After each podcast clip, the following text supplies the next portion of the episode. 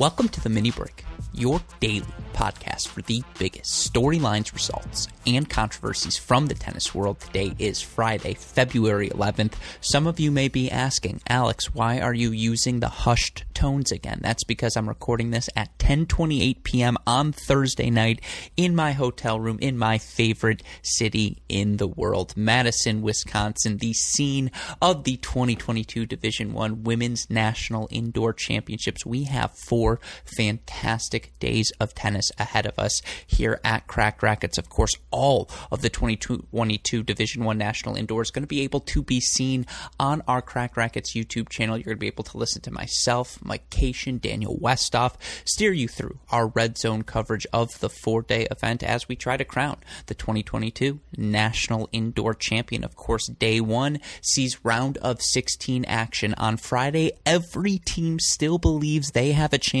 to capture the National Indoor title, of course, in twenty twenty-two. Given the depth, given the talent, given the parity, it really does feel like a bunch of these teams could emerge as the winner. As such, it should be a fascinating day of tennis. ten a.m. Eastern Time, nine a.m. Central, eight a.m. Mountain, seven a.m. Pacific.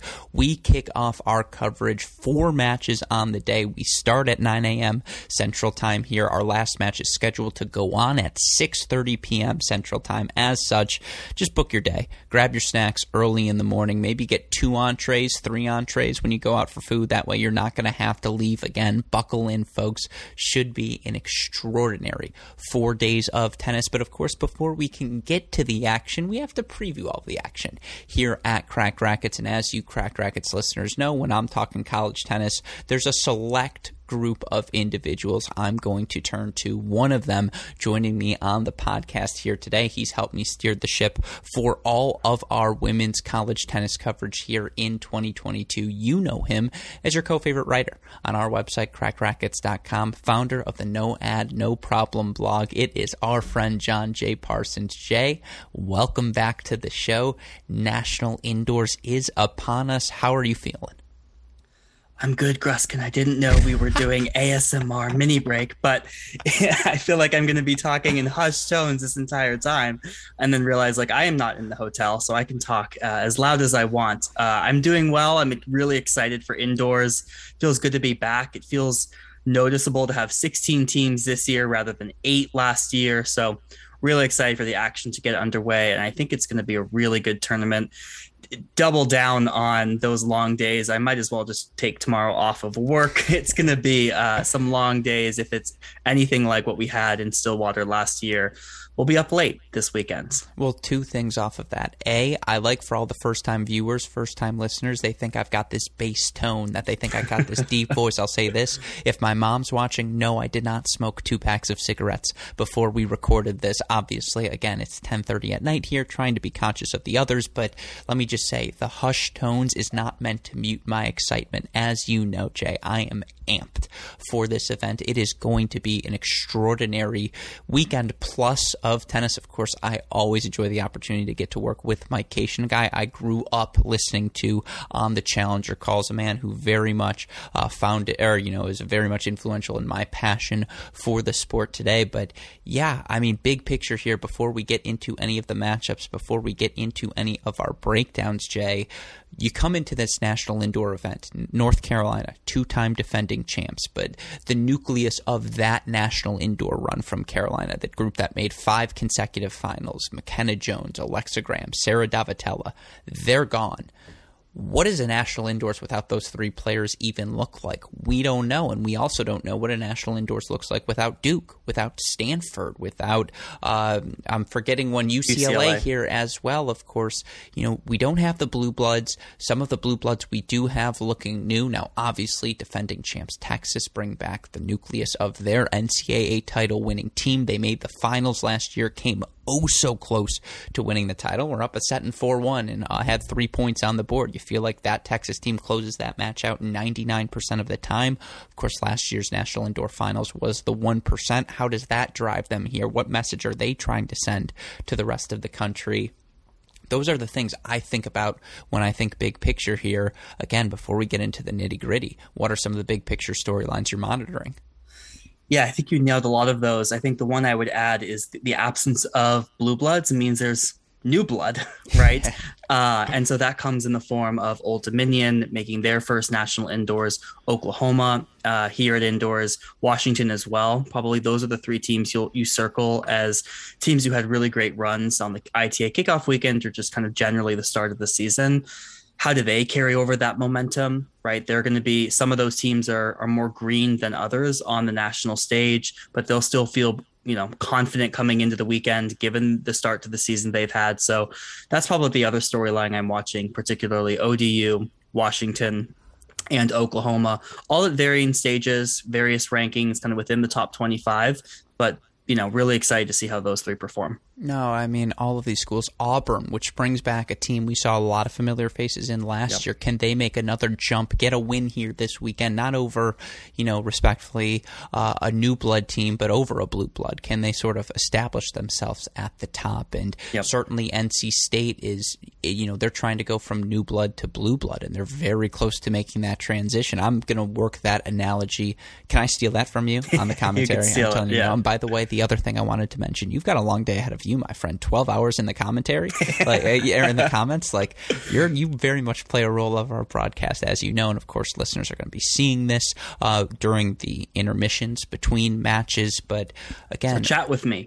Yeah, exactly. So please interact with Jay, and obviously super producer Daniel Westhoff going to be feeding those questions to myself and Mike. We'll try to address them throughout the show. Obviously, at Mike C. Tennis, I don't need to tell any of you. You're already following him. At A L Gruskin, at Jay Tweets Tennis. I see the influence there, Jay. Or maybe we're just all talking about tennis here. Um, but yeah, no, uh, again, please interact with us. We hope you follow along. nine a.m. Central Time, our first match, last match scheduled for six thirty p.m. Central Time. So it's going to be a day, folks. Buckle in. With that in mind, it's time for us to preview day one of the twenty twenty-two Division I Women's National Indoor Event. Again, it's round of sixteen action. We've got eight matches on the day. Things are destined to get funky. What Jay and I want to do to try to keep this podcast organized, because I like to think, even though Jay made fun of me when I suggested this to him uh, earlier today, that we, you know, kind of crack the code on what a preview podcast should look like. We try to keep things organized here. Otherwise, like a grand slam, you're going to talk about every little thing. I'm happy to be here for two hours. I'm sure rooms – I was going to say my room number out loud. I'm not going to say it, but again, Best Western, my favorite hotel. This is literally my favorite building probably in the world.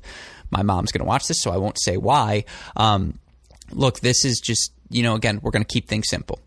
Winners of Team A, uh, you know, what does Team A's winning this match look like? What does Team B winning this match look like? What are the biggest lineup questions? What are the swing matches? Then, of course, I'm going to lean on Jay more so than myself. I'm totally wussing out. I'm just going to admit that in person. You go face-to-face with these sixteen coaches, all of whom I love dearly, and, you know, try to say to them, hey, I picked against your team, but I'm broadcasting still, and I still really like you. You know, it's hard to convince them of that, so for the sake of neutrality, I hope you all will, will entertain me. I am going to abstain from picks. Now, perhaps from my analysis, you'll see which way I'm leaning, but I'm going to abstain from formal picks.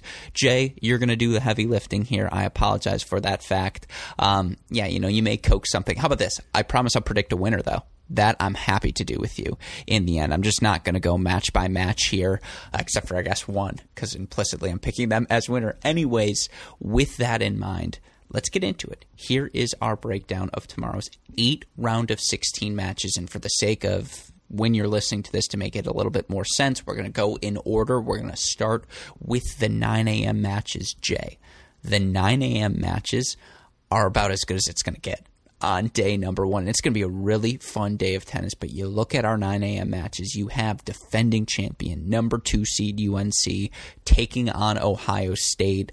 Let's just start with that match. And I want to start with U N C here, because certainly the Tar Heels have – are the most credentialed women's program in the country when it comes to the national indoors. And I just mentioned it, five consecutive finals for Coach Kalbus and this team. And yes, no more Graham, no more Jones, no more Davatella. But guess what? The player who won that clinching match from a set and four one down, Elizabeth Scotti, she's back. Cam Mora, she's back. They've been part of back-to-back championship-winning teams. They don't know what a loss at the indoors, they don't know what a loss in the regular season, by the way, looks like either. Of course, Fiona Crawley was a part of the last year's team. Annika Jarlagata's been along for the ride for both of these past two seasons. Riley Tran was on the roster last year.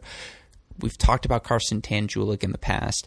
This team, seven and oh to date, earned a five two win in Ann Arbor at Michigan. That is certainly appreciated in value, given my Wolverines' victory over the Cal Bears earlier this week. What does a Team A win look like for you? What are you expecting to see from this Carolina team this weekend? Yeah.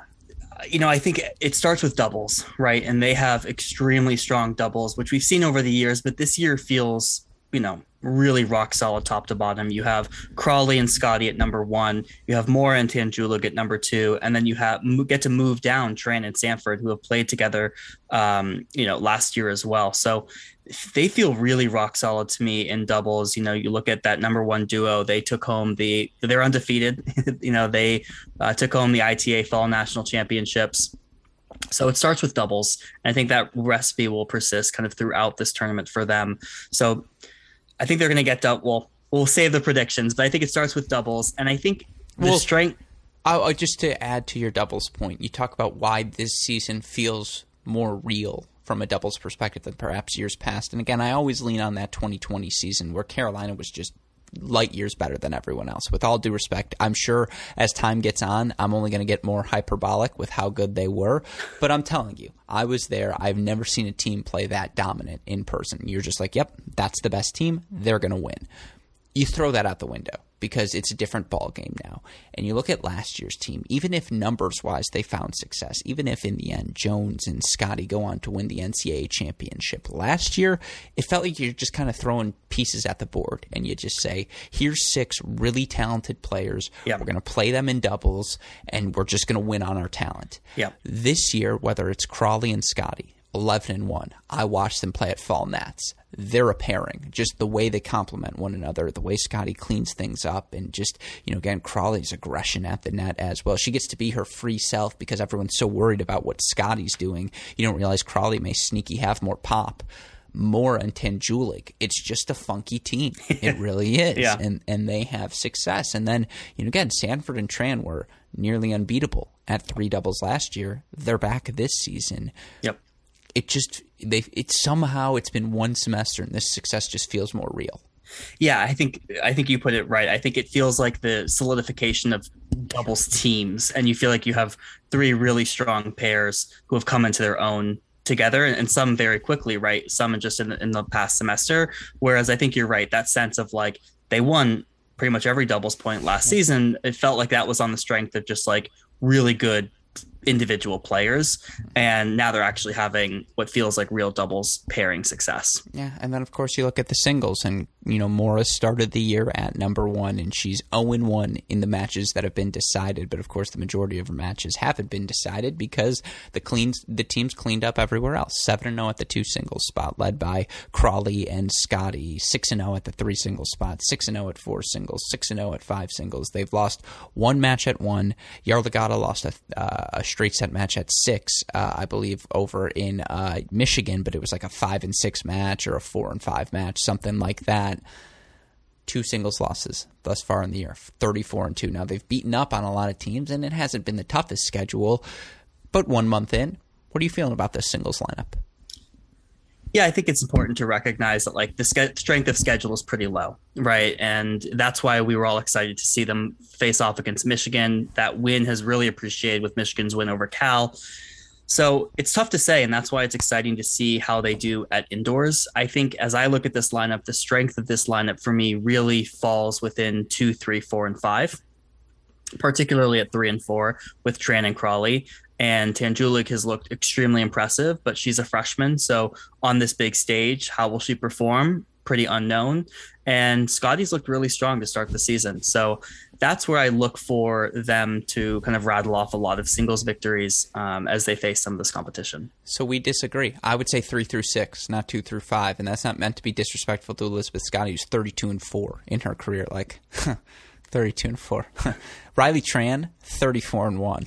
Right. Like, come on now, what are we doing yeah. here? Sometimes you look at these numbers and it's just like, we don't talk about it enough. We should just spend, and I could do it, ten minutes a segment just being like, huh, read these numbers. Like, it's yeah, ridiculous. But, it, but if you just splice together the ten to fifteen minutes you spend every pod yeah, talking about North Carolina, you could have, you know, many dedicated pods. I could never ask this of Westhoff because he listens to my voice enough. There's nothing I would love more than some loving fan. I almost called them nut job fan, but I mean that in a, in the right sort of way. Just like compiled all of my ridiculous Carolina takes over the years, or like Virginia takes and how I sneak them in, because there have been a few.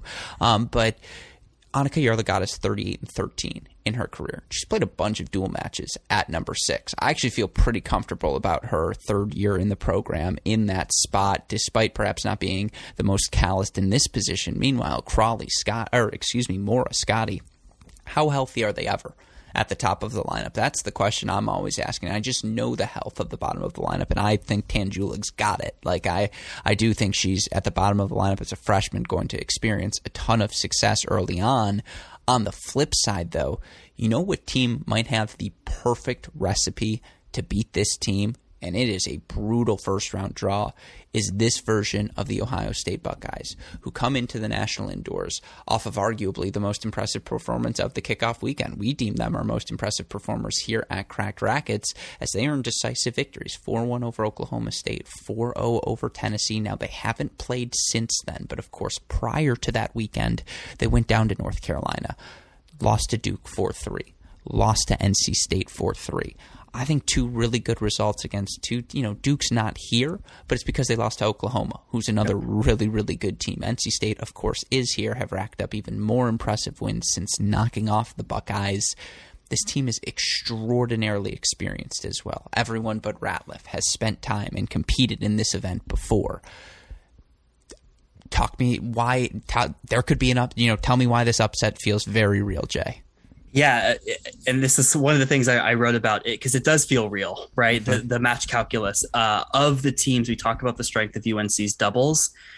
Of the teams here in Madison, Ohio State could be one of the teams that can match them pound for pound there in the doubles lineup. They have two duo duos at the top of the lineup, whether it be Kontos and Ratliff or Boulay and Allen, who have played so well either throughout their careers or to start the season in the case of Kontos and Ratliff. So, you know, look, indoors, the aggression that the, this Ohio State team plays with, particularly in doubles, you know, that's a that's a dogfight. And, you know, playing one set, you know, you know the momentum and the energy that Ohio State brings. It starts with doubles, and it's certainly not out, without with outside the realm of possibility for them to take uh, an early doubles point from U N C.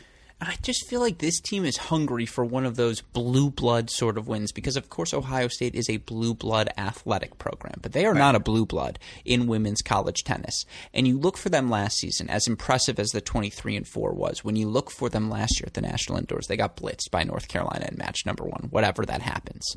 four three win over Georgia Tech. But then they fumbled against Northwestern yeah. on that Sunday. four three loss. They should have won it in two and a half hours. The match ends up going seventeen hours, keeps us there all night long. I'm not bitter, I promise. um, and it just felt, you know, again, this team manages, you know, only loses to Michigan, I believe, during the course of the Big Ten season, and gets a really impressive four three win over Vanderbilt in the round of thirty-two last year, and, you know, played Texas as close as anyone in Orlando. Yeah. But what's the signature win for this Buckeye program? Certainly, you know, again, the DiLorenzo years, yeah, yeah, they got a couple of them. But post DiLorenzo, you know, again, I would like to see this team knock off a U N C, or even in the next matchup, get a win over a Florida or uh, over a Virginia. And I just think this team, watching them play, how much better they were from the Duke uh, N C State weekend to the Oklahoma State Tennessee weekend, how they said, you guys are not on our level. We are going to take care of you. Indoor tennis, Jay. Indoor tennis, this team's good. Yeah, and I'm fascinated to see how they perform here, because I think the the arc of the last six months with this Ohio State team has been extremely volatile, right? I would say six months ago, coming off of that uh, season, they had only Big Ten competition, but played Texas tough, feeling pretty good. They return essentially everybody from that roster. And then you look at the fall results and you were like, whoa, Boulay, Allen really struggling. That was the, the heart of this lineup. And then all of a sudden, you know, then you see them compete uh, on the road in North Carolina, like you talked about, and they suffer four three losses. And you feel like, okay, but there were some solid showings there. They've clearly taken a step up. Um, that performance at kickoff weekend at home was dominant. And so, you know, they seem to be playing well enough to really strike. But we've been burned the last six months. I, I'm not quite sure exactly. It has not been a linear path, unlike a lot of these teams to start the season. And so that's the big question for me. Yeah. And again, you know, we're fortunate enough to have the lineups available to us. And, you know, by the time you all are hearing this, these lineups will have been locked in. So we're comfortable now, can share them.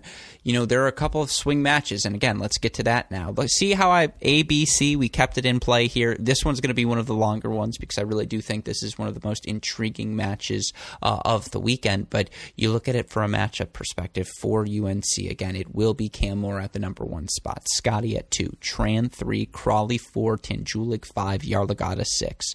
You look for Ohio State, Kontos one, Boulay two, Ratliff three, Allen four, Marzell five, uh, Brzezinyak listed at six, but of course we've seen Luna Dorme play just as many matches there thus far through the season.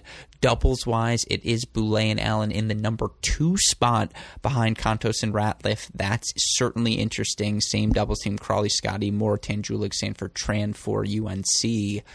Give me the breakdown. The swing matches, ultimately fold in your prediction here as well. How do you see it unfolding? Well, look, from the perspective of the Buckeyes, it's doubles one, two, and one other. And right, they didn't look good at six uh, at the kickoff weekend. That looked like to be a vulnerable spot. And I think that does hurt the the match calculus here, because I think that is, I would say, is a, a vulnerable spot for U N C relative to the strength yeah, of, of the of, invulnerability. Exactly, exactly. Yeah. Um So that's how I see it breaking down. I do think they can get doubles. I like that they have Boulay and Allen at, at two doubles. I think they take that match. Um, they've been looking strong. Tough to tough to decide a winner there at one doubles. That feels like a toss-up. The whole doubles point is basically a toss-up here. But if you if you if Ohio State gets that, I would favor them at one. Man, two is going to be a big hitting matchup. Uh, Boulay's looked really strong. I think the Buckeyes have to get her match. I just don't see where they get their fourth point in singles at the bottom of the of, of the lineup. And I think that's where U N C's depth and strength at that middle of the lineup as well pays off. But I think this is going to be a, a four two, four three matchup in favor of U N C. Swing match, Tran Ratliff. Like, lock it in. Yeah, six is important too. But we've seen some good stuff from Sidney Ratliff. And I'm not, you know, have we seen Riley Tran play a number three singles match on this stage? Like, yeah, she did it against Michigan. This is an interesting, like, to me, that's the the sneaky swing. Like, you're right, six is the obvious one, but I think three's the sneaky swing.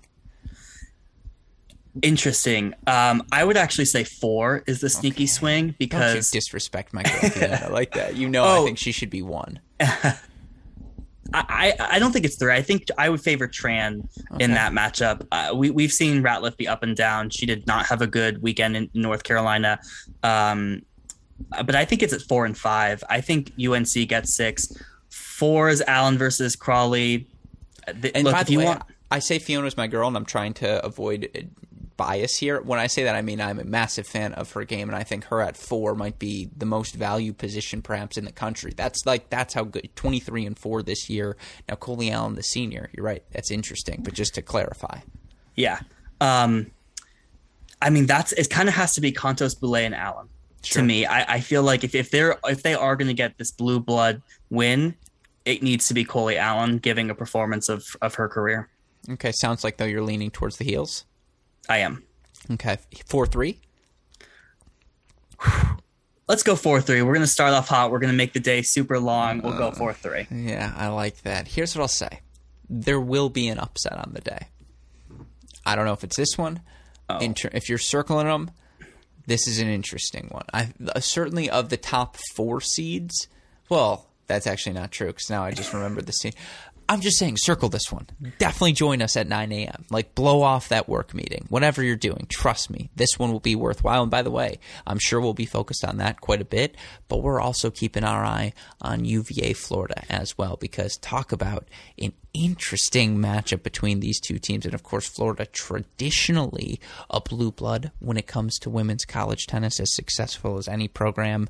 Really through that twenty fourteen fifteen season, things start to drop off over the past couple of years. But, you know, Roland and the team, they're they're back here at the National Indoors, six and oh, and you look for them last week, a really good win, four two over O D U at home, and, you know, have beaten up on Florida State a couple of times as well. But they take on the higher-seeded Virginia team. Virginia, your number seven seed, coming in based off their six and oh record, perhaps most pertinently the four three win in the kickoff weekend at home over a very young and talented Stanford team. They followed up five two last week over U C F. We'll start with the seed as Team A for Virginia. What's a win look like for this team? What do you expect from them this weekend? Well, I'm excited to see Virginia at the National Indoors. This is the first time they've qualified with Sarah, Coach Sarah O'Leary at the helm. This is the first time we've seen Emma Navarro uh, kind of facing this elite number one competition back to back to back days outside of the N C double A individual tournament. So excited to see them here. Victories for them. Look, it all starts with doubles, right? Can we just like all of these teams need to get doubles? I don't think Virginia does get doubles here. So I do think it needs to come down to singles. We can talk more about that. You look like you had something to say no, on the double it's, side. It's interesting because I can tell you Navarro's here, like on the grounds. She's playing this weekend. Well, yeah. And I know that sounds like an obvious thing, but just for some who are wondering, because she had wouldn't played a pro event not that long ago, and yep. I don't think she, she didn't play the U C F week match last weekend. And so it's like, right. Well, is she here this weekend? Let me just say the answer is yes. Yep. Um, That's interesting. That's interesting. Is it because of the strength of Florida in doubles, or is it the uncertainty about U V A? It is. It's much more about the, the strength of gotcha. uh, Florida's doubles. They're undefeated in doubles so yeah. far. Virginia's not. Um, I, I don't Stanford have the numbers. Taking the doubles point Stanford from them took in the that doubles point. Win. Yeah. Exactly. Um, so uh, Florida looked really good in doubles. They looked good in doubles against O D U. They've looked strong there all season. They have a lot of experience across their doubles lineup, whether it's McCartney Kessler, just Marley Zine, and then the transfers of Shelton and Briggs. So they have strong doubles teams, and I like that experience over over U V A's, who hasn't looked just as strong in doubles. And so then it turns to singles, and I do think if you're Virginia, look, this is going to be the recipe all season, right? You're going to look at that top three of Navarro, Chervinsky, and Subash, who I believe are playing in that order here in Madison. You like your chances against Florida and every other team that you'll face. But I think I think those are winnable, right? We talked about this a little bit earlier, but in the top of Florida's lineup, McCartney Kessler has looked vulnerable. She did have some good wins this past weekend, particularly over uh, O D U, but she lost against Florida State. So, you know, you you like Navarro at that matchup. And I think it's very possible that they get two and three in a fairly straightforward manner. And then the question becomes four through six. Yeah, no, it's – look, this Florida team has played very well to start the season. They had a very solid fall. Kessler didn't play great last weekend, one and one, I believe, overall. Though, again, credit to uh, O D U. I forget if it was Sastaskaya or Stardubseva who plays at that number one spot. I think it was Stardubseva. Correct. Um, yeah, and see – I still got it. I'm ready for this weekend. And by the way, this is the other reason I love doing this podcast with you, Jay. There is no better primer to get ready for the broadcast than doing this exercise. And so mwah, I love you, my friend. Um, that was not a sound effect. That was a real blown kiss from me to Jay. You're going to get to see that on the broadcast. Um, anyways, yeah, I, look, this U V A team, you mentioned it. Navarro, Subash, we know what they are. To get Subash at three, huh, like you feel about as good as that, about yep. Crawley at four and anything else in the country. Chervinsky's proven she's got it thus far, and now comes the real test, but thus far she's passed all the tests she's been asked to pass. Yep. Let's talk about it from the Florida side. This team, yes, they earned a really impressive win over O D U. They've beaten Florida State. Neither of those teams are top ten. With all due respect to O D U and, yep. you know, whatever's going on with Florida State, show for a different time. Um, what do we know about this Florida team? What is what does a good weekend for them look like? Well, I think a good weekend starts with success at doubles and the success of their transfer additions, Emma Shelton and Carly Briggs, both who are undefeated to start the year, who are playing at the four and five spots.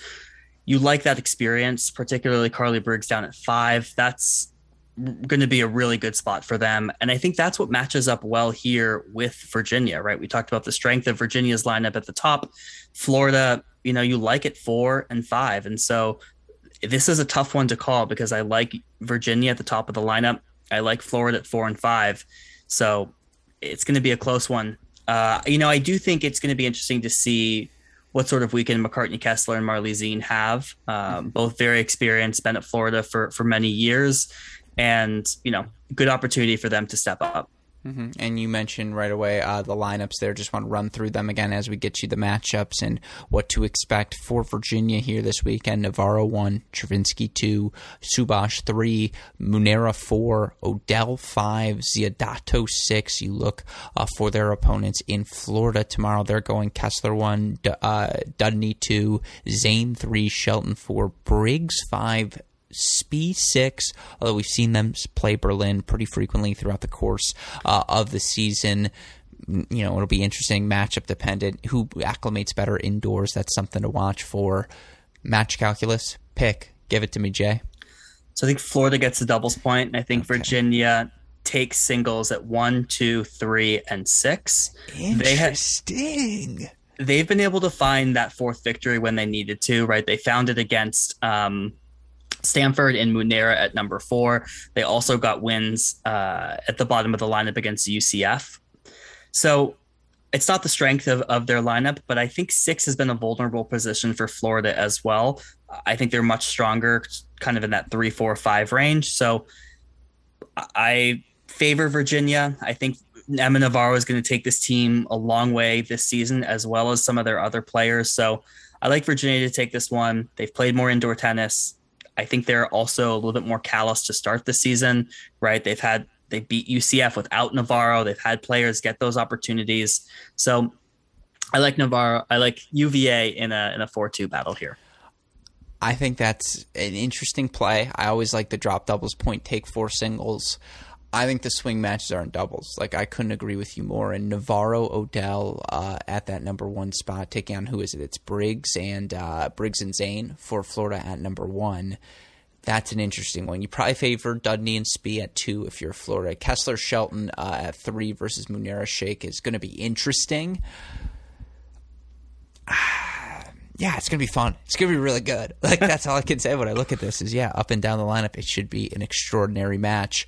With that in mind, let's move on now to the allegedly twelve thirty matches. Of course, they never end up quite happening on time. Of course, this is the bottom half of the right side of the draw uh, where we have our number three seed. We'll start out with the University of Georgia, and we talked about this uh, during our instant reactions to the tournament. Three feels a little high for Georgia. Now, certainly it feels like they have a lot of respect amongst the coaches poll, and no one can blame Georgia for the fact that their match against U N C got canceled due to COVID, but you can't say this Georgia team has played two matches this yeah. season, Jay. Two matches. Now, they won them both, five oh over North Florida, four one over Mississippi State. Two matches, though, Jay. Two matches. Like, what do we know about this Georgia team? We know next to nothing. um, I mean, particularly given that their t- two of their top three are going to be freshmen. Um, one freshman who we didn't see in the fall, right? She was a, a January addition. So, you know, we don't know much, right? We only know the returners in Leah Ma, who I believe is going to be at one, and then Morgan Kopik and Meg Kowalski, who will be down there at the bottom of the lineup.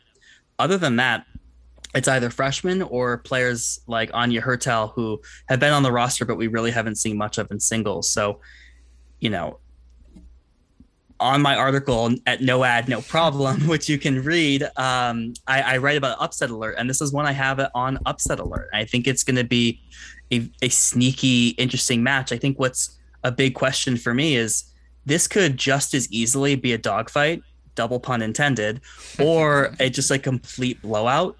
I have no idea. Yeah, I mean, look, we know a lot of the faces for Georgia, and you look for them, who they bring to the tournament this week, whether it's, you know, uh, Leah Ma at that number one single spot now, but certainly so much success to start her college career. I mean, you got Kowalski lined up at six. You feel pretty good about that. Morgan Kopik didn't finish many matches last season, but always seems to be in a winning position, or has never been the loss in her lineup. And then, yeah, again, the freshmen and the new additions, Hertel and uh, Vitaminova and you know, Riasco, it's just hard to know exactly what to expect out of them at this point because, again, we've only seen Georgia compete in two matches. Now, of course, Georgia, I don't know. Like, they are one of the most fascinating teams. They are, by every definition, they are the bluest of the bloods. Like, come on now. We're coming off of the Jokic era, and obviously you look for Coach Jeff Wallace, the success they've had constantly uh, down in Athens. This team typically performs well, typically succeeds here at the National Indoors, and they'll be plenty comfortable playing indoor tennis despite being an S E C school. You know, that said, you're right, from a Callis perspective, I mean, let, forget the Washington four three victory over U C L A. How about the four three victory over Denver the day before? And, you know, again, the four matches they've played outside of that have been pretty comfortable. But this is a Washington team not that far removed from being top ten. A lot of injured players from last season, or players who just weren't able to get into the lineup, now eligible and back in action. And obviously we know what Vanessa Wong's capable of at the number one spot as well. Yes, it was an upset, six and oh, and I would say their win over U C L A has depreciated probably in value just given everything we've seen the Bruins go through to start this season. That said, they're six and oh, and like, this team competes. Yeah, and you just feel like, you know, that win over U C L A in L A for the first time in program history, they are going to want to carry that momentum and prove to everybody that they belong on the national stage, right? They probably feel like their momentum was slowed down with COVID after the successful twenty nineteen that they had. This is their chance to prove it, and they've got a great shot against a team that is untested, unproven, and on the flip side, Washington, as you mentioned, has a lot of experience here, right, at the top of the lineup and throughout. So, look, this is Washington's chance, I would say, to, you know, surprise um, these Georgia players who are not familiar yet with a lot of the collegiate dual season, certainly not familiar with indoors. And, you know, this is a great opportunity for Washington. Can I explain why I'm crushed Washington is in both the men's and women's draws for the National Indoors? Why yeah, crushed? You, you like that tease? Because Coach Stevenson sent me maybe my favorite long sleeve to date. And I can't wear it when I'm running because, like, I can't have people thinking I'm in Washington colors. And so I'm, like, crushed. I don't get to wear it the next two weeks while I'm here in this hotel working out because I can't have people think I'm biased. Like, yeah, you see, that's the spin there. Interesting. Um, yeah, no, I – um. I am all in. Like, I agree. I think Coach Stevenson has this team headed in the right direction. You can just tell by the way they competed and the fact that they looked at the four three at Denver and they put it behind them as they head into that U C L A match, and they took the doubles there. And just, you know, this is a team that will have played a lot of indoor tennis um, over the past few weeks, even though they didn't end up playing Baylor, even though, you know, again, they uh, – they, or they cancel that match, whatever the terminology is, to in preparation for this one. Still, that said, like, I'm excited to see these two teams compete. And again, you look for Washington here. For those unfamiliar with the members of their lineup up and down the board, you have Vanessa Wong at the number one spot, Sarah Maud Fortin at number two, Nika Zupin, uh, Zupancic, excuse me, at number three, Hikaru Sato at four, Astrid Olsen over from Pepperdine at five, Tara Chilton at six.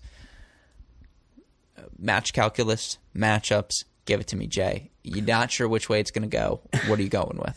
Well, I'll be curious to see if Astrid Olsen plays. I think she's been pulled a few times from the lineup, um, but otherwise that's kind of the same lineup in, or at least in order that they played against U C L A. So for me, again, it starts with doubles. I think this is a great opportunity for Washington, who has proven that they can play doubles, right? They took the doubles point from U C L A. And I think it's a good opportunity to take advantage of what could very well be a fairly shell-shocked Georgia team, young, untested. And so you have to take advantage of that. And then I think from a match calculus perspective in singles, I think I've been most impressed from a strength perspective with Washington at one, three, and four. Okay. I think I, I think that also matches up well with uh, with Georgia. I think Lee, I think Vanessa Wong can take out Leah Ma at one. I think Zupancic looked really good against Vagramov at U C L A, and I like uh, we just uh, Zupancic, excuse me, it, yeah, very very good at that number three spot. Very, and I believe, and that's where Vidmanova is playing for Georgia, yeah. Right? So like, if you're looking at that lineup, you're like, we got to take this match. who know who she could be a world beater. I don't know, but at least looking at it prior to seeing her play, you know, that's one you want to take. And then, you know, at, at, at two or four, I think you can um, get a win again for, against Mel Riasco. She did look really good in the fall, but again, you just don't know how these players are going to perform in indoors. I do like Georgia at the bottom of the lineup, Kopit, Kowalski. Those are just such known quantities. I think they'll be impressive there. Ultimately, I have to lean Georgia, even though it's a little bit on faith that they get through this one. Um, but I think I'm looking and I'm excited for Washington to put up a fight here. John Parsons, king of the upset, has yet to pick an upset. That means I know the one you've circled as an upset already. Interesting. That's just interesting. I always like to, you know, again, if you're saying which way is Vegas leaning, right now you're playing the role of Vegas, Jay. So that's interesting. I will say this is my second seed on, so I have three seeds on Upset Alert that you can read at, at, at No Ad No Problem. Georgia versus Washington is number two. That's what we call a tease in the business, folks. Love to hear it. All right, well, let's talk about a team I know you don't have on Upset Alert. It's our number six seed, N C State, who one could justifiably argue, given the success they've already had this season, may be a bit underseeded at number six. And by the way, I think you could flip N C State the three, Georgia the six.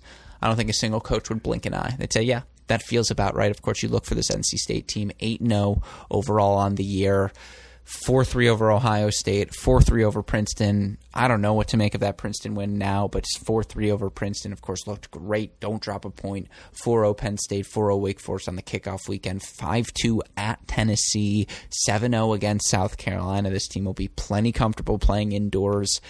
You know, there are a lot of familiar faces despite no Alana Smith. And, you know, you look for this uh, this team, just again, a lot of familiar faces to the college tennis world. A lot of players who have played a lot of college tennis matches, whether it be obviously Jada Daniel at the top or, you know, Abigail Ranchelli, Nell Miller, Sophie Abrams, you know, Amelia. Well, I guess Rejeki a little bit on the younger side. But, you know, these players been around the block. And, you know, it is worth noting N C State did not make the National Indoor Finals last year. But this is a team fresh off of an N C double A semifinal run, and I do think there's some carryover effect from having much of the core back from that run or just players on the roster who will be amped for this moment. They obviously, though, take on a, a very much, you know, new blood sort of team in the Auburn Tigers who, hey, fourteen and nine last year, N C double A second round. They bring back pretty much everyone this season. And you look for the Tigers thus far undefeated, seven and oh, and, you know, four three win over Furman, four three win over Arizona State, where they dropped four first sets and singles and end up flipping all of those matches for their four points to get the wins, one through four, and, you know, four oh U C F, five two Georgia Tech, seven oh Clemson. It's an experienced team that hasn't played on this stage but have played a lot of matches together, you know, more so perhaps even than this N C State nucleus. Interesting. Certainly interesting. Strength of schedule, you give the bump to N C State. Let's start with them. What is, you know, what do you expect from them this weekend? What does a win look like in this match? Yeah, I'm super excited for this match. It's one of the more interesting first rounds for me, um, you know, for a lot of the reasons you mentioned. One, just to see Auburn's toughest test here. Going to be really fascinated to see how they perform. You know, N C State comes into this match probably the most calloused team, I would say, right? That's fair. Of, Absolutely. Yeah. Um, and for N C State, what has been most impressive to me has been how dominant they've been in doubles. So they haven't lost a doubles point, but they've only lost one doubles match. There was something like sixteen and one in, in doubles matches. So, you know, you have to lean. It might be the biggest upset on the week if Auburn takes uh, N C State in doubles. Uh, Auburn has been okay in doubles. They have lost a few doubles points. So you lean really heavily N C State in doubles. Um, that's a credit to the program to be Don't able to. Don't you love when head coach Simon Earnshaw goes, well, we play a system. And he's always just like, well, we have a system. Everyone knows our system. I'm like, I love you, Simon. yeah, he's like, he's like, anyone will tell you what that system is, but we're still going to beat me. you. I won't tell you the system. Yeah. Right. Um, so the system is working, and, you know, you have to like them in doubles. And I'm interested to see kind of the top three, top three, uh, you know, here, because I think that's somewhat of the strength of Auburn's lineup, particularly two and three with Arsenault and Ansari. You know, ultimately, you know, I think N C State is looking for wins at the bottom of the lineup. That has looked pretty impressive to date.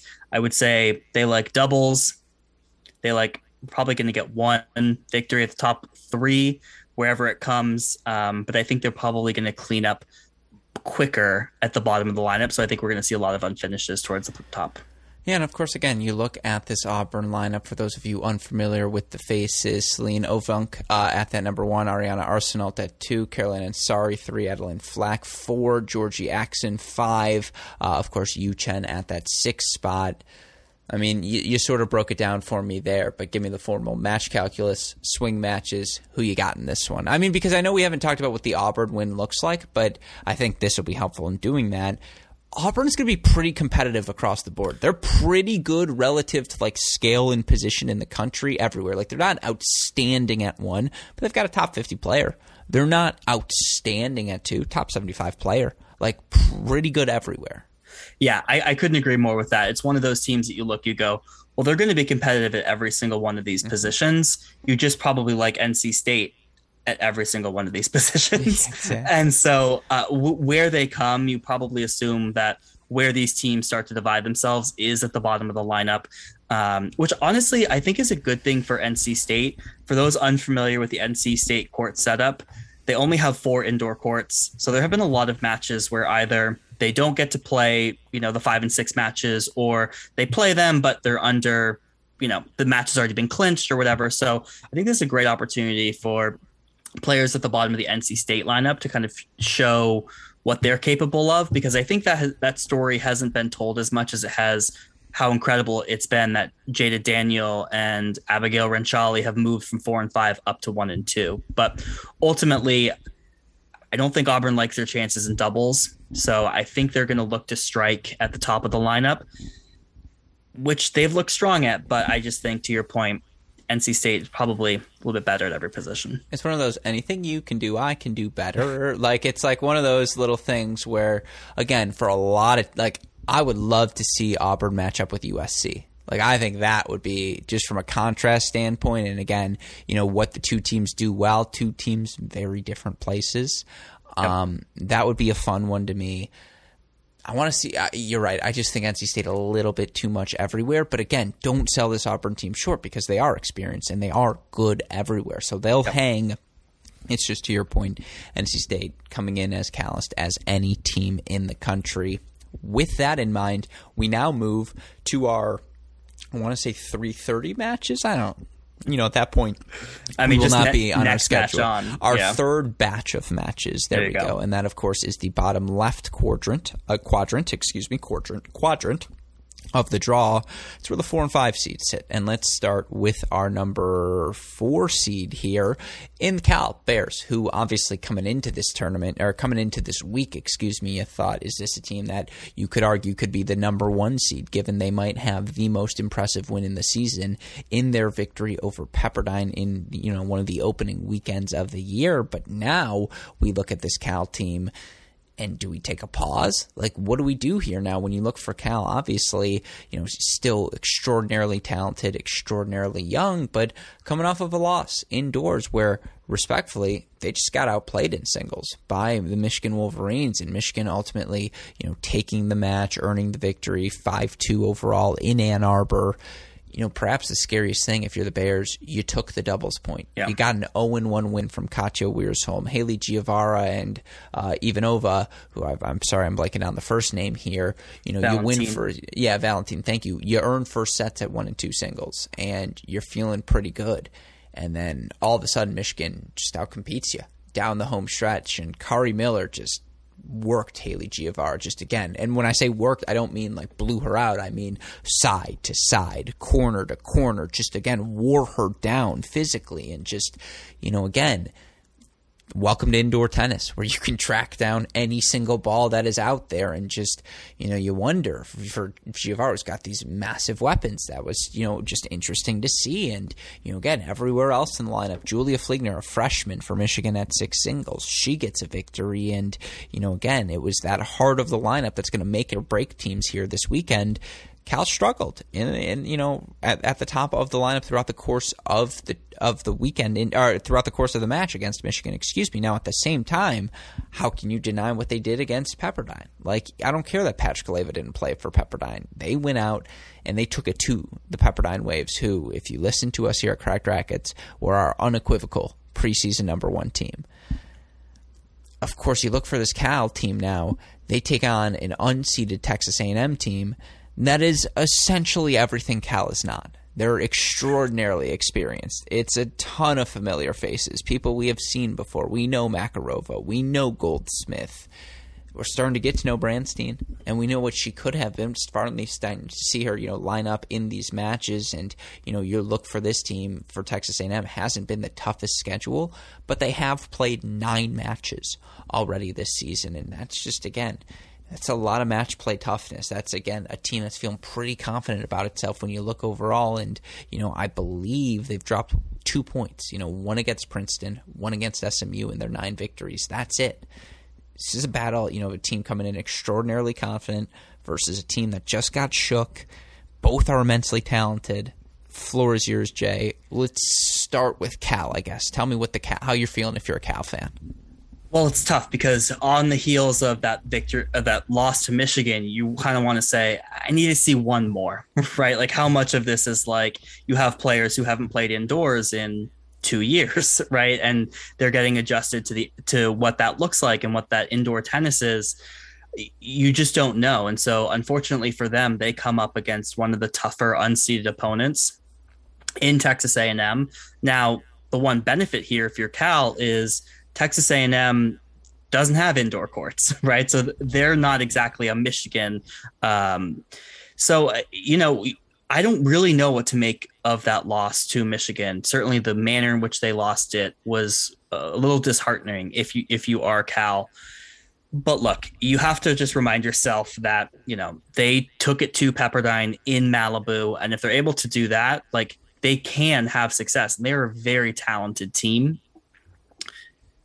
If you are Cal, you know, I don't know where the, the doubles looks a little shaky to me, even though they did take it against Michigan. It hasn't looked super solid. And I think the hard part is Texas A and M's doubles on the flip side is extremely strong, right? They have the duo of Goldsmith and Makarova, who I don't know the latest rankings, but like they're in the top five yeah. um, of kind of best doubles teams in the countries. And they just have so much talent within doubles. So that's going to be tough. And I think Cal is going to need to do to Texas A and M what Michigan did to Cal, and that is show dominance in singles. I think they're going to really like Katja Wiersholm, who has just looked phenomenal out of the gates this season. She has been your freshman of the year thus far. It's yeah. very early, and like no disrespect to uh, to uh, oh my god, I'm br- I'm blanking right here. This is what happens when we don't have Stanford Connie, Connie Ma, Ma in the draw. Like oh, no disrespect to her, Sarah Hamner or her, but like. I'm talking about January on. Like, oh my God, Katja Wiersholm looks incredible. Yeah. So you like her at five, yeah, regardless exactly, of, of who exactly. she plays. It's like, okay, we've got one. Um, the I can't believe I forgot Hamner was. That's all right. I need to go to bed. Go on. Uh, you know, I think Giavaro is going to be interesting. She certainly has the power. I think her the what do you want to call it? How her loopy strokes are a little bit sure. difficult indoors if she gets rushed. So.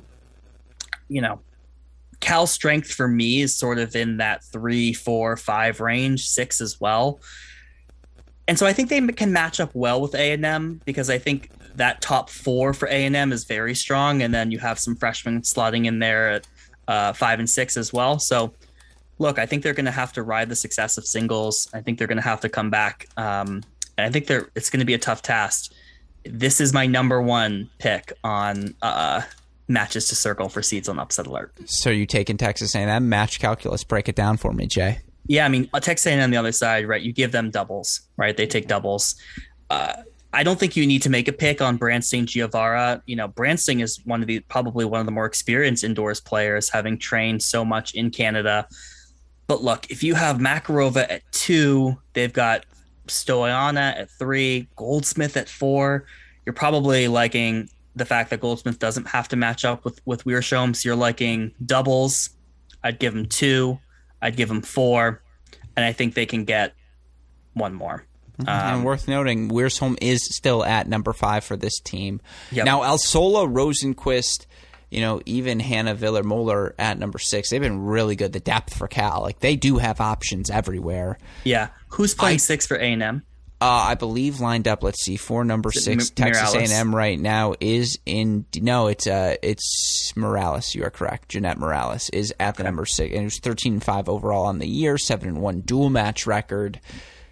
That's going to be a fun matchup at six. But you're right. Like I do think Branstein Makarova. You know, against Pepperdine, Cal lost the top two. Against Michigan, Cal lost the top two. Branstein and Makarova are the type of team you lose the top two to. And two two. Hey, great shot. Um, yeah, A and M is very, very talented. That's why this is an upset alert. But I, I guess my point would be, you know, again, as good as Goldsmith and uh, Gianpile and Morales are, like, Cal's got some talent. There's a reason they were able to pull off that upset against Pepperdine. And to have a recipe of, well, we'll take the top two, that's just never what you want. And I'm not saying that is the recipe for Texas A and M, but Uh, I mean, it's it's got four three written all over it, Jay. Yeah, it does. And I think, like, you know, that's why I mentioned uh, it's good that Goldsmith isn't matched up against Wiersholm, because then you feel like less of a lock it there. It neutralizes it, yeah. Exactly. exactly. And, like, P L A hasn't looked as strong as I expected to start the season. So, look, you, you give that one to Cal. Um, and I know it's not a recipe that you like when you have to take one and two, but I think they can, right? I mean, Branstein, I think, is still getting into form. I mean, she'll like indoor tennis uh, much better than she would outdoors, but that's going to be a big hitting match. Uh, again, I like Makarova at two. Um, I like Goldsmith at four. I like doubles. And the only and the only one I like Callan, like uh, just straight up, is five. Fair. I'll take it. All right. Well, then with all of that said, let's move on to our next allegedly three thirty match, Pepperdine taking on Old Dominion. This is going to be a really fun one as well, because certainly Old Dominion's played the tougher schedule, and you look for them three and two overall. What a fun three and two it's been. seven oh win over Penn State, who I thought looked pretty good at the kickoff weekend. Absolutely. four three over Georgia Tech at Georgia Tech, four three over Ole Miss in the kickoff weekend, then a four two loss at Florida, four three loss at Miami last weekend coming in. To this, there's just an energy around that team, and I got to watch them practice today, and I know I'm a bit biased here, um, having just had Don Manila, their head coach, on the show. He's been far too kind to us here at Crack Rackets. They're a fun team. They're they're loose is what I'm trying to say. Watching them at practice, this is a team just swinging for the fences and mm. having fun and knowing how good they are, but knowing this is the litmus test. Like, we know there's still a huge effort to go through throughout the course of this season. This is the weekend where we have fun. We see we swing freely. We see how they can compete. Obviously, they get the t- test of tests in our preseason number one team, Pepperdine Waves, who, you know, since dropping that match four three to Cal, have, you know, since beaten Columbia four oh, beaten Notre Dame four oh, five two win over U C L A as well at home. You know, they've played around with their lineup. And let's start with the U C L A side. Fukuda, Czar, Flores, Pachkaleva, Chen, and Brodus. That's their one through six singles. So, again, Fukuda up to the number one spot. Pachkaleva at four. Last year's N C A A semifinalist Janice Chen at five. Savannah Brodus, star freshman, at six. It's Czar Flores, one doubles. Brodus Chen, two doubles. Fukuda Imachkene, three doubles. Where are you with the Waves? I don't even, again, they're a team I need to see tested this weekend. Yeah, and they will be, right? Right out of yeah. the gates. Um, you know, I. For whatever reason, I'm feeling like they're going to show us some of that form we thought they would enter the season in. And not to say they have looked bad by any means, but I think, you know, that Cal loss was certainly surprising. Uh, they've looked surprisingly good in doubles. Uh, you know, those teams have played well together. And for Pepperdine teams of the past, that's kind of been the Achilles heel. So it's nice to see them, them firing, obviously having the addition of Vicky Flores, who's such a talented doubles player, former number one. So they've looked good. I think Vicky Flores in singles has struggled, right? And she struggled to start the year. I think she will feel much more comfortable indoors. So I'm I've I have seen many of uh, impressive Vicky Flores uh, performances in at this tournament. So I think that will be maybe helpful to kind of launch her final season to be a little bit more successful. Ultimately, this team is just so solid at every position. If anything, when we were first talking, we were saying like, oh, well, maybe they don't have like an elite number one. How about Fukuda, right? Fukuda knocking off Abby Forbes. You know, she's had a ton of success. So ultimately at every single position, you feel strong. I think the two vulnerable spots have been Flores, Chen, and then I would say Brodus. Um, but you feel pretty good about Czar, Patchkaleva, and Fukuda. But of course, Brodus just earned an oh and one victory against U C L A, something crazy like that. And you're like, do you feel bad about Brodus anymore? Is she finally right. finding her sea legs? Like, I would agree with your assessment on principle. And by the way, for this Old Dominion team, Startup Save at one, Sasnitskaya at two. They've proven they can compete with, and you know, Startup Save this year four and one has proven she can beat anyone in the country. That is not a gimme for Fukuda, not a gimme for Czar. Alcade, uh, uh, um, excuse me, for uh, for O D U at number three has been good. In, yeah, sneaky in particular, good. Viktorovic in, is maybe my favorite player, like a sneaky good player in the lineup at four. twelve and six overall, four and one at the year at four. She has just taken good victories throughout yeah. the course of the year. She's playing someone in Patchkaleva who's still trying to find her twenty twenty-two sea legs as well. Late, you know, didn't make it over, uh, didn't get to play a full fall with this team. At the same time, like, I mean, Chen and Brodus, you just – Janice Chen in, on paper at five, you just like, huh, huh. Like, it's just like, come on, what are we yeah. doing here? Um, yeah, you, you feel really good about this team. Like, again, there are a couple – you feel like Fukuda and Imachkine at three doubles should never lose ever uh, for this Pepperdine lineup. And just, again, they're another team. They feel a very North Carolina-y last year where it's just kind of like throw the name in the hat, throw the teams together, throw the talent out there. We'll figure out how to play the tennis later. That's how good this Pepperdine fe- team feels in a year where there's just depth and talent everywhere. And, you know, it's the most frequent joke. I'm going to say it before other people. It's a big recruiting trip for Pear and Pete as they try to figure out who to fill out the roster with moving forward.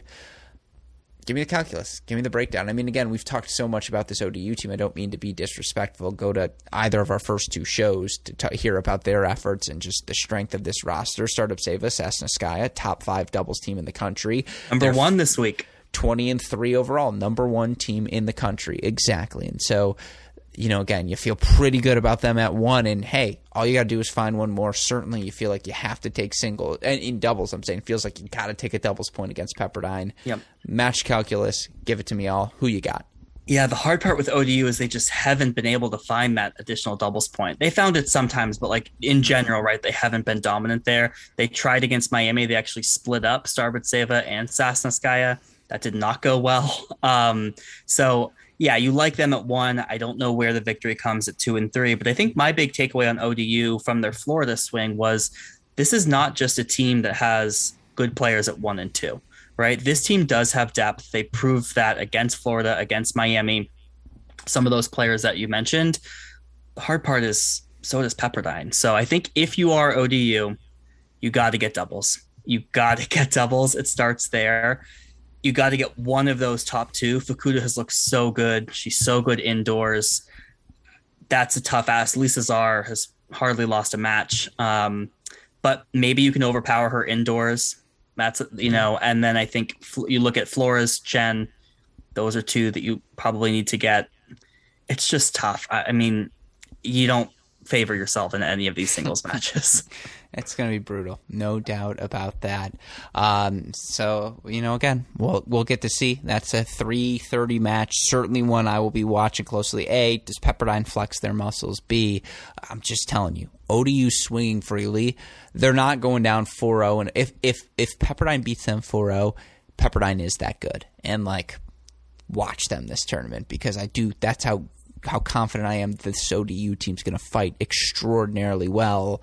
With that in mind, let's move on to our evening session. We'll talk now about the top seeds here, defending N C double A champion Texas Longhorns, who I also wanted to lock in on their practice today, A, because I walked in and I got a nice shoulder rub right away from Howard Jaffe, who goes, oh, good to see you, Alex, or whatever the off, whatever the accent was, versus Pete Billingham, who's like, it's over between us. He's like, it's over, seven? He's like, we're done. Um, and But, of course, I've, I mean, I've known Pete since I was eighteen years old. Anyways, um, you look for this Texas team five and oh. And, you know, first test, play Baylor, four two victory there. We talked about it on last week's deciding point. Good, not great performance for the Longhorns. They face the team of the first six months of the twenty twenty-one twenty-two college tennis season in U S C, who four three over Miami, four three over Baylor, just to get to this national indoor weekend. Now, they were supposed to play San Diego last weekend. That got postponed. I can tell you, I saw them in person. Aaron Cayetano is here. Salma Ewing is here. Snow Han is here. Looks like they're going to have the full roster if you're the Trojans. And, I mean, you got the number one player in the country, right, in Cayetano. You've got Ewing, who has proven she's a top twenty-five sort of player. And, you know, again, you have a Danielle Wilson who clinches that my, uh, Miami match for you at number six singles. You've got the talented freshmen in Piper and Mora in the lineup as well. And, you know, you look for the Trojans in the lineup they submitted here in kickoff weekend. They've actually got Leighton Games uh, lined up at the number four single spot. Now, whether we see her play or not, that remains to be the scene. You know, you look for Gaines, I believe. It's oh and one here on the year at the number three uh, singles position, six and ten overall on the year.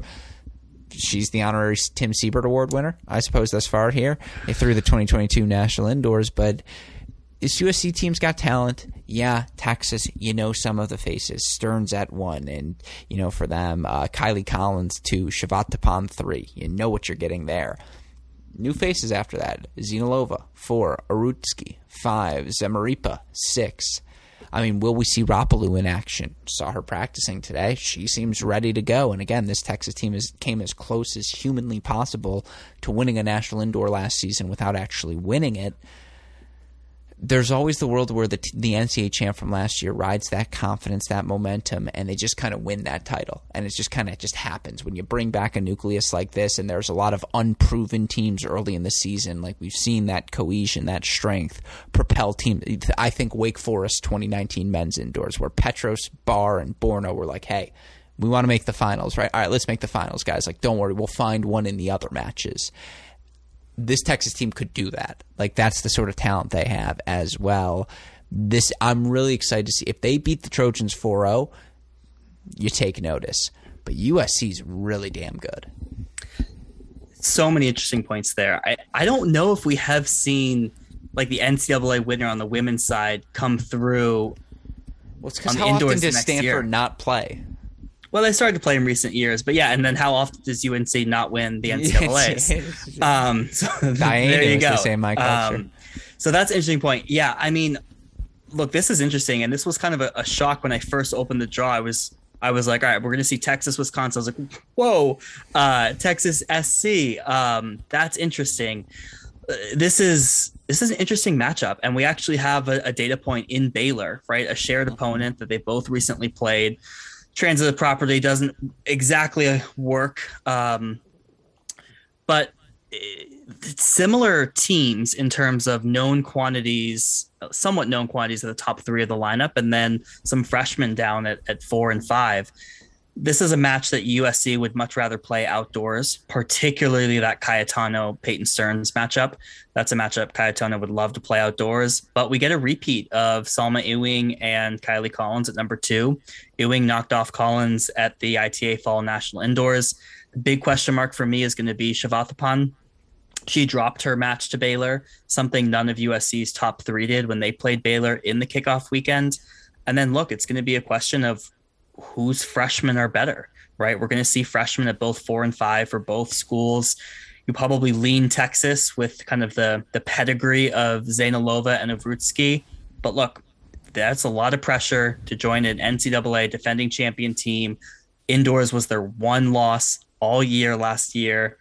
That's a lot of pressure for these freshmen. And you got to feel like the U S C freshmen probably don't feel that pressure, right? They're not coming in here as defending national champions. That the team didn't even play indoors last year. So that's what I'm I'm watching for, kind of what do we see at four and five. I think those are going to be tell us a lot about the strength of these respective teams. Yeah, and I think we've broken down what does an A win win look like. I think, you know, for U S C, starts with Cayetano, starts with Ewing up yep. top. You feel like they got to take those two, and then we find two more, whether it be doubles or Wilson or Piper or whomever it may be.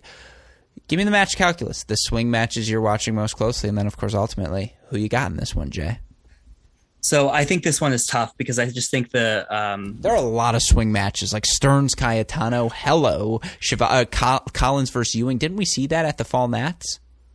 I just said that. Yeah, exactly. Uh, yes, we yeah, did. You see it all. Yeah, um, that's what I'm saying. No, uh, yes, you're right. I, you're right. You caught me. But it's mostly just like, didn't I call that match at the Fall Nats? It's that's really what I'm saying. Yes. There is like, didn't I call that match? I you like, were on see the it call. Now. It was yeah, like exactly. the first round match. Um, yeah. uh, look, I mean, this U S C team match calculus is a narrow path against Texas. It's a narrow path against a lot of teams. It's doubles one, two, and three. And if you lose one of top three, you're looking for one more victories, which they were able to find. I think Wilson's the margin of, margin of error, by the way. I think in this match to have the senior at six just versus a freshman, that's it probably, right? So that's why I think we'll see Rapaloo play here at six. Um, Good. I like that. I do not think we will see Zamaripa play at six. I think for that reason in particular. Um, but I think that is the match, right? You you know, Danielle Wilson versus Rapaloo. That's a, that's a tough tough task. Um, but that's that is the path to victory. If they drop doubles, those are the four that they probably need to find. But look, I mean, we haven't seen Zainalova or Vrutski play a ton. And again, there's a lot of pressure on those freshmen going into the matches. Ultimately, I think Texas goes through just because they can they can get on the board in all seven slots. And I'm not sure that that's the case for U S C. Well, I think that's why this might be quietly the perfect first-round match for head coach Howard Jaffee, because you know Stearns, Collins, Shivatapan, they're all going to get tested. And you need your freshmen to deliver right away. And they're going to be in advantage, advantageous positions, excuse me, to do so. Um, but like... You know, Sloan Mora versus Zainalova. I don't know what that match is going to look like. Vrutski versus Piper, who I thought looked really good during the kickoff weekend. That's no sure thing for Texas either. Trojans are going to play them tough. Now, the thing is, yep. Can U S C take two of the top three? That's a really tough ask against Texas, but they need to do it. I do think, you know, again, it's just got to be two of the top three because yes. Everywhere else, there's a lot of unknowns. I do think Texas gets the doubles point. Yeah. Oh, man. I, like, again, I, I don't see a world in any scenario where it's four oh. Like, I just don't see that happening. I see a bunch of three-set matches in this one. Top seats are going to get pushed. Ultimately, who are you going with? I'm going with Texas. Okay. You know, I, I do think there's a world where we learn a lot about these Texas freshmen at four and five, and they step up and kind of give us some straight-set victories here. Ultimately, I think those top three is, you know, U S C has to take like all three, in my opinion, and that's just yeah. tough. You know, I'd probably bet on Ewing over Collins. Shivathapan's coming off a loss at Baylor. That's not good. Um, and, you know, Ster- you, you don't know what you're going to get with Stearns, and Cayetano's a gamer. So it should be a really good one, though. No, it's going to be really, really fun. And then, of course, it's going to be matched on what should be a really fun environment because I'll tell you what, in twenty twenty when Wisconsin men hosted uh, their matchup, you know, it was a filled house and it was sold out crowd and, you know, they got worked pretty quickly in that match. I believe it was a decisive four oh victory. I can't even remember who they played at this point. That's how, let me think, twenty nineteen, would they have played Texas and Texas would have just steamrolled them? Was Texas the number one seed uh, at the twenty twenty National Indoor? Doors, who remember? I, you know, at this point, who can even recall those sorts of things? I'm pretty sure it wasn't North Carolina. I can tell you that much. And I don't think it was U S C either. It might have been U S C, actually, who ruled them. Anyways, point being, you look – or Florida. Might have been Florida. Anyways, you look – we used to have a joke. This is why it's upsetting me because we had a joke of, like, after the twenty N C double A tournament, like, congratulations, you've earned the right to go play Florida uh, – to go play Wisconsin. Um, anyways – that crowd, though, was incredible. And the energy they brought, it was quite the atmosphere. And I think this Wisconsin women's team, with all due respect, is even better and even more well-suited uh, to make a big push here against an Oklahoma team that is making their national indoor debut. And, like, yeah, this Oklahoma team's got a bunch of veterans. They're super experienced. They're super calloused as a unit as well. And, you know, four three over Princeton, five two over South Carolina, four one over Furman, four two over Duke. They've racked up some really nice wins. As impressive of a resume as just about anyone here early in twenty twenty-two, how did they compete at the national stage? And not to steal your thunder here, Jay, but of course the big lineup change perhaps of the tournament is to see Sleeth go to the number one spot above the Corley sisters, and Lane Sleeth now lined up at one, Cameron or Carmen Corley, Corley, excuse me, two, Ivana Corley, three. Now we know the freshmen, Flip a Hat, Chanta, and Staker, they're, they're money, or at least they have been thus far for the Sooners.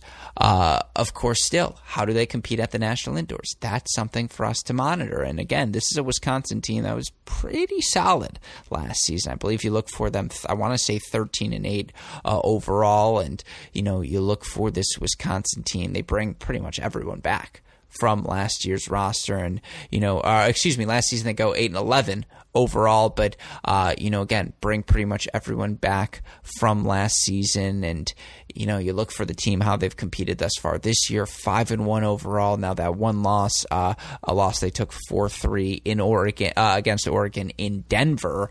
Uh, fun weekend for them. They play Denver, play Oregon, uh, fun little West Coast stretch. But pretty solid start for this team. Again, they beat a Denver team five two who was four three with Washington. Yep. Like, clearly this Wisconsin team's in the mix here, and, and you know, five two win, in my opinion, over a team that's going to be pretty solid this season in T C U, very much an N C A A sort of tournament contending team. This is not your typical, you know, this is not, I don't want to say typical because that's not fair, particularly when Charlottesville hosts it all the time and the Virginia teams kill it. But, like, this is not a host school that's going to get rolled over. I actually think Wisconsin's pretty solid. Now, do I think Oklahoma's the favorite on paper and in practice? Of course. But I will not be surprised. Like, I don't think Wisconsin's your clear-cut, that's the team that's going oh and three this weekend. That's interesting. You disagree? Um, uh, yeah, I, I'm not sure. I mean, particularly their side of the draw. Um You know. Very true. Like one of A and M or whom or Cal drops down, and like that's tough. Yeah, right. And it's like, well, that the the quadrant of Texas A and M, Pepperdine, O D U, Cal. So Wisconsin will will go zero and three. Um, but I but I love hearing that they had a good crowd at twenty twenty indoors. Um, it's great to see. You know, they're scheduled for the night match, the nightcap. So hopefully there's a good rowdy crowd on Friday night. Um, hopefully a good doubles point. You know. Oklahoma is just looking really strong this season. I do think, look, I think Sleeth and Corley at one and two will get tested. I imagine those will not finish. Um, I know Wisconsin's number one player. She's had, you know, a really good collegiate career thus far. So she, I know she's ranked, I believe, in the top sixty, um, or at least in that range. So overall, I, I think they will obviously give Wisconsin, um, Oklahoma a test, home match for them, opening day. You know, they're going to give it all they have. Look, we saw what uh, Illinois men did last year as the host um, at indoors against U S C. So, you know, I'm expecting an interesting match when we'll learn a lot about uh, this Wisconsin team, who, just to be honest, like I'm still getting to know, right? We didn't see a lot of them um, in the past few years. So it'll be interesting to learn more. Completely fair. With that in mind, match calculus, what do you got in this one? Our final round of sixteen match. So I think Oklahoma takes doubles. Um, they've looked really strong in doubles. The Corley sisters, um, you know, we we just saw them sneak out that Dubs point against Duke. Like, they find ways in doubles. And I think Oklahoma starts to kind of run away with it at the bottom of the lineup, four, five, six, um, even Chanta. Uh, Chanta at four has looked super dominant. And I think both um, Staker, Pisareva, whoever they play down there, um, is far and away a, a clear-cut favorite. Yeah, uh, fair. I mean, I do think Oklahoma has the talent advantage, but I'm just saying, watch for this Wisconsin team. They're going to be a ton of fun. With all of that said, that's day one of your twenty twenty-two Division I Women's National Indoors. Now, of course, I'm not going to let you leave without a prediction. Who you got?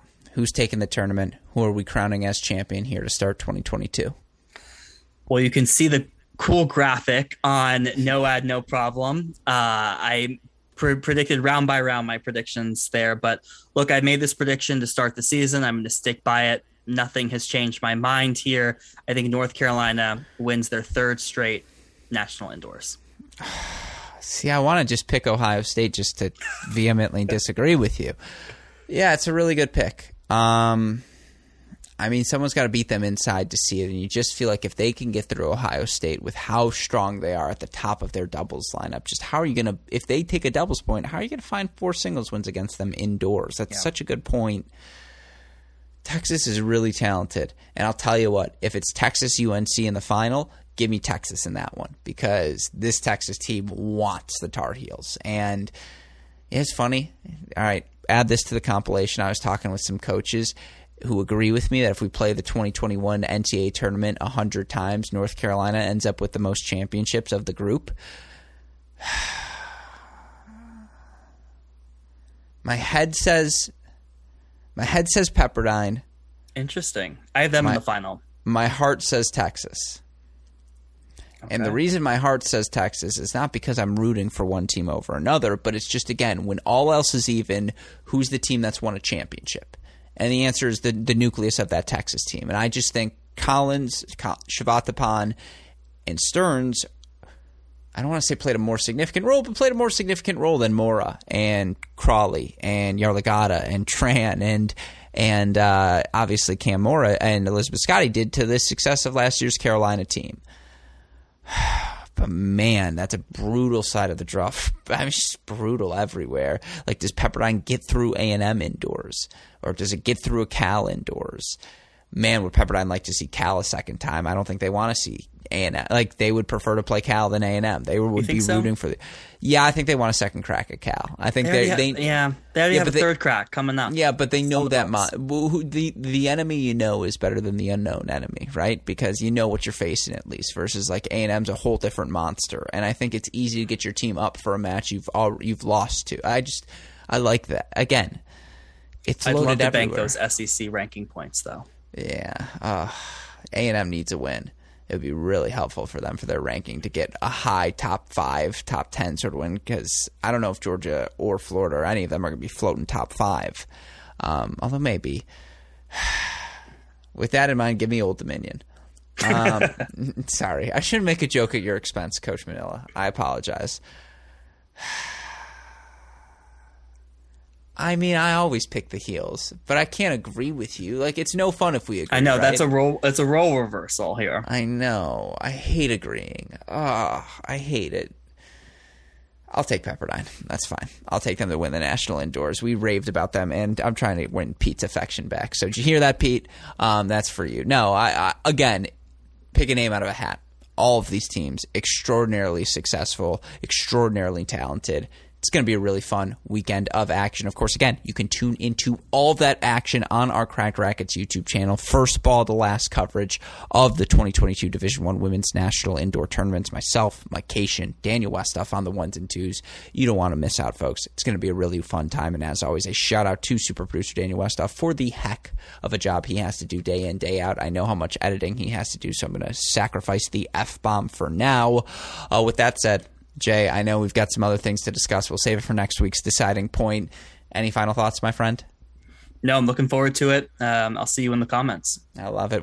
Well, with that said, for my fantastic co-host, John Parsons, our super producer, Danny Westhoff, our friends at Tennis Point, which, by the way, w w w dot tennis dash point dot com. Promo code is C R fifteen for all of us here at both Cracked Rackets and the Tennis Channel Podcast Network. I'm your host, Alex Gruskin. Jay, what do we tell the listeners? That's the break. And we will see you all tomorrow. Enjoy day one, folks.